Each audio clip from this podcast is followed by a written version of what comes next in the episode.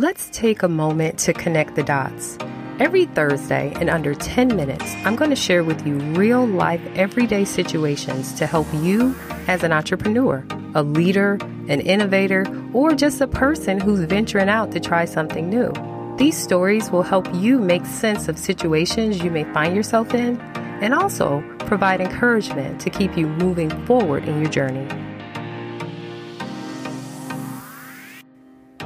Happy New Year, everyone, and welcome to the first Thursday Thought of the year 2022. I'm thankful to have taken some time over the past three weeks to really just think about how I want to have an impact in the world in 2022. While I'm a person that doesn't make resolutions, I understand how some people need a definite fresh start, and this feels like a fresh start to many people. There are a few ways that I want to share with you how I'm approaching this year and this stage of my life and my career. I've been really intentional for many decades now, but this year it's really opened our eyes to a lot of things, compounding on the pandemic that happened in 2020 and we experienced through 2021, thinking we were over the hill and turning the corner, as they say. And now we're in 2022 and we have additional challenges, potential wars, all kind of things that really are outside of my control. And those aren't things that I can worry myself with. All I can do is play my part. And I hope that that is the way that each individual takes their approach to how they're going to walk into this year. So I know a lot of people make goals around how much money they want to make, how many pounds they want to lose, and things like that. And that's not really my approach.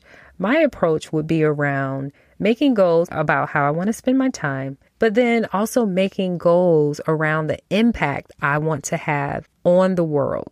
So, with defining that impact, I'm defining and have defined who I want to impact, why I want to impact those particular group of people, and in what ways do I want to impact them.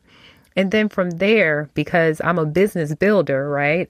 I come up with the vision, and the idea behind what I want to do and the mission behind it. But then the next step is identifying how you're going to do it, the actual tactics and day to day things and weekly things and monthly things that must be done to accomplish that impact in the way that I've defined for myself. So that is something I wanted to share with everyone in case that's an approach you might want to consider.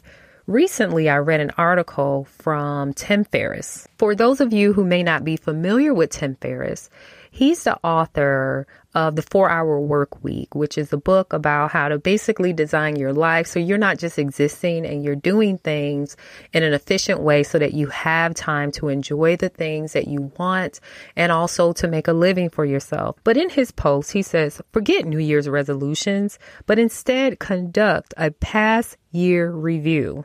Now, again, as I mentioned, I'm not a fan of New Year's resolutions, and I think that people should make changes in their lives when necessary, and that could be at any time during the year. So, Tim Ferriss said that he's often asked how he approaches New Year's resolutions, and so that's why he wrote this article because he's like, hey, I don't approach them at all. Like, that's not the way I look at things anymore.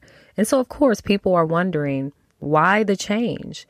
And why the focus on doing past year reviews instead. So he says that the first time he actually did this past year review was after someone he knew, their young daughter died of cancer on New Year's Eve. And this was about eight years ago. And that's when he first started this past year review. And he's done it every year since then. So during that friend's daughter's passing, it reminded him that our days here are very precious and not to fill them with people and activities that don't nourish us most.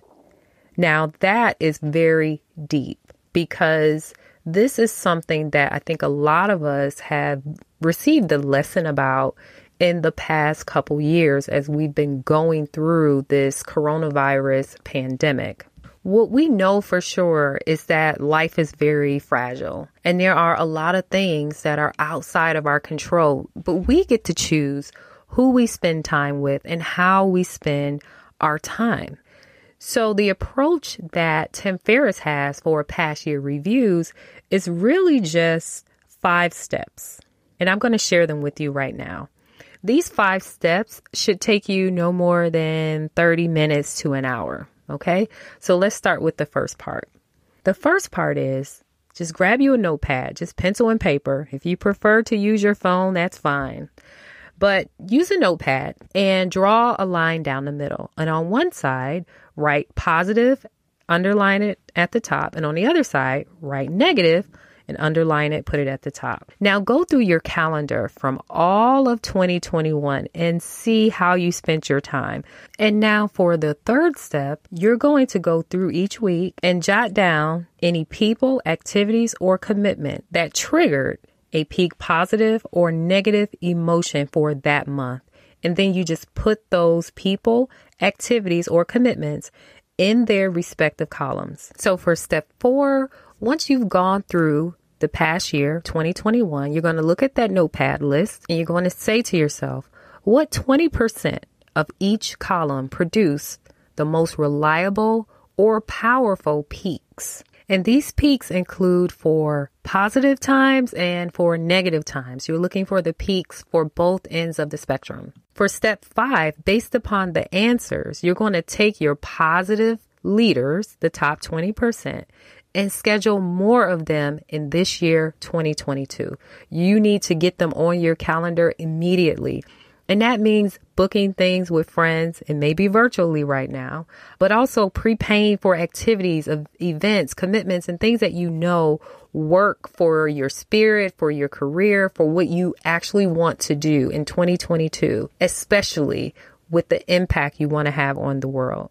And for all of those things on your negative list, take those top 20% of negative leaders from that list and put them on a not to do list in a place that you can see every morning, at least for the next few weeks of 2022. And that will assure that it's embedding your brain to not add those things to your schedule or include them in your life. And again, these could be people, activities, or commitments that you did previously that no longer serve you or help you have the impact that you want to have in the world.